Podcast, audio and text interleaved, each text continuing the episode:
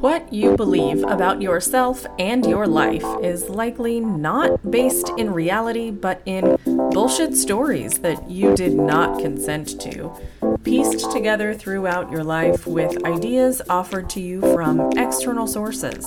This podcast is here to help you recognize and dismantle those stories so you can reclaim your power and achieve what you want in life.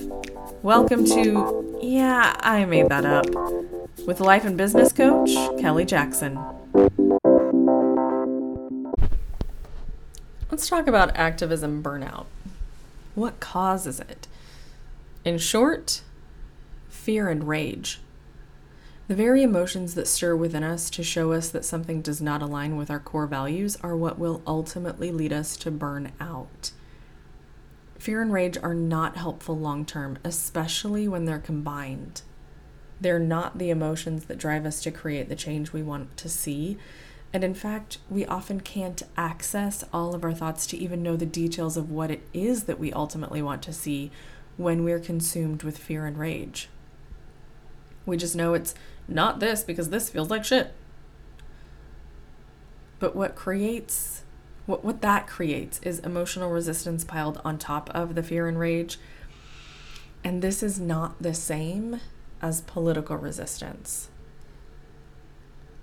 Emotional resistance is when we don't address our emotions and instead we suppress them. It takes a ton of mental and emotional energy to resist the emotions we would prefer not to feel. And we're doing that while trying to engage in political resistance. And that's not sustainable. The solution to this is to be able to manage our emotional state so that when we're actively engaging in political resistance, we aren't also engaging in emotional resistance.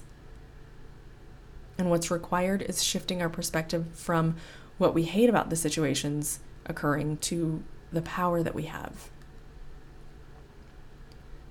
This calls for creativity and imagination higher level thinking than what we have available to us when we're in the emotional states of fear and rage. We must change our thoughts in order to change the world.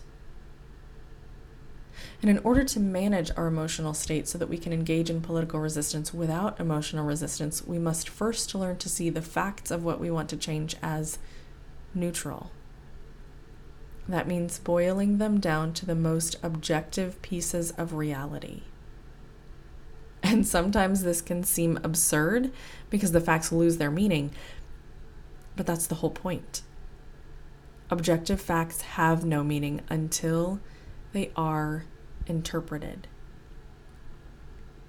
And we as humans interpret the facts and apply meaning to them with those interpretations. So we get to decide what the facts mean. And if you default to the facts, meaning that the world is a dumpster fire and we're all doomed, that feels like shit. And it doesn't allow you the full capacity to your creativity and power to create change. But if you consciously choose to see where you can be of service to the ultimate outcome you'd like to see, you'll have a completely different experience. It's not the difference between is this good or bad. Instead, it's the difference between am I a victim of circumstance destined to have life happen to me, or am I willing to see where I have power and take responsibility for utilizing that power? Yes, there are systems of oppression a play at play within our culture. And yes, those systems create hierarchy of societal privilege. I'm not suggesting that we are to disregard those systems and pretend they don't exist. Instead, I'm proposing that we reframe the premise, assuming they do exist and asking different questions. Often, the discussions I hear within the activism circles that I'm a part of have to do with how badly things suck and how terrible people are on the other side. Can you fucking believe this happened? When will it end? And that creates emotions that aren't sustainable long term in order to create the progressive change that we want to see fear and rage. If we were to accept as fact that there are people who have thoughts and values that differ from our own without judgment and hold compassion for ourselves within that acknowledgement, we would free up the mental and emotional capacity to tap into more creativity. And that is hard as fuck to do. Our brains want to convince us that it's such a dichotomy that we can't do anything other than feel fear and rage. But I'd like to offer you the idea that there's an alternative. It's uncomfortable and it's worth it. When we're able to redirect our default thought patterns with regard to social justice activism, we're then capable of sustaining our work with greater longevity because we can utilize emotional states other than those that lead to burnout and do so long term. And that's where I come in.